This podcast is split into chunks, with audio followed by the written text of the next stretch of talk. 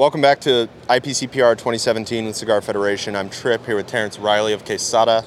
Uh, Terrence, let's talk about your core lines first. Uh, you know, the stuff that's your bread and butter. Well, thank you first for having me on.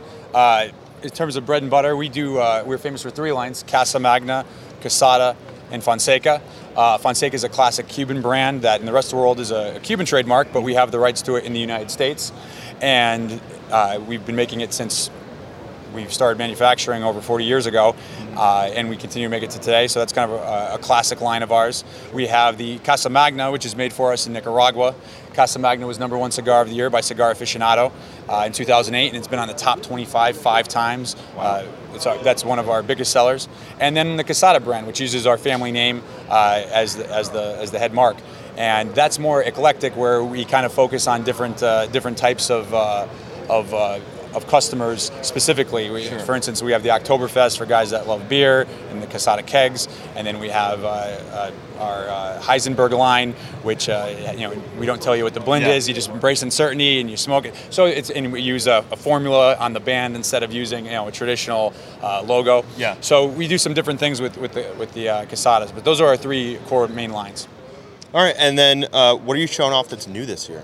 So we have a, a few things. one, it's technically it's not new because Oktoberfest we do it every year, yeah. but this is the 2017 edition.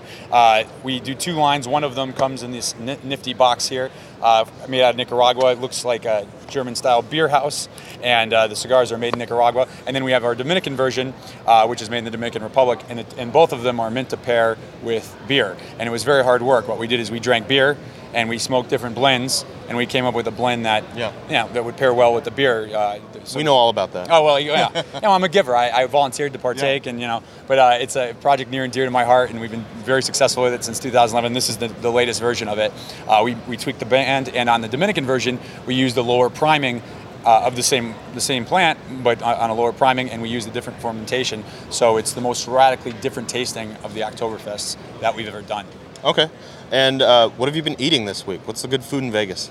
You know what? Uh, there's a place called Firefly, which has. Uh, we keep driving by that. It's delicious. It was amazing. It, pricing is great. Uh, service was great. I mean, we ate like kings, and it was very affordable. And the food came out because after the, all day on the show floor, you know, oh, yeah. you, you know, you know, people start looking good after you know to eat. Yeah. After you start seeing people walk by and they look like drumsticks, you know. uh, and uh, so we got there. They get you food right away. Really amazing place. Awesome. Thanks for the time, Terrence. Really appreciate it. Thank you so much.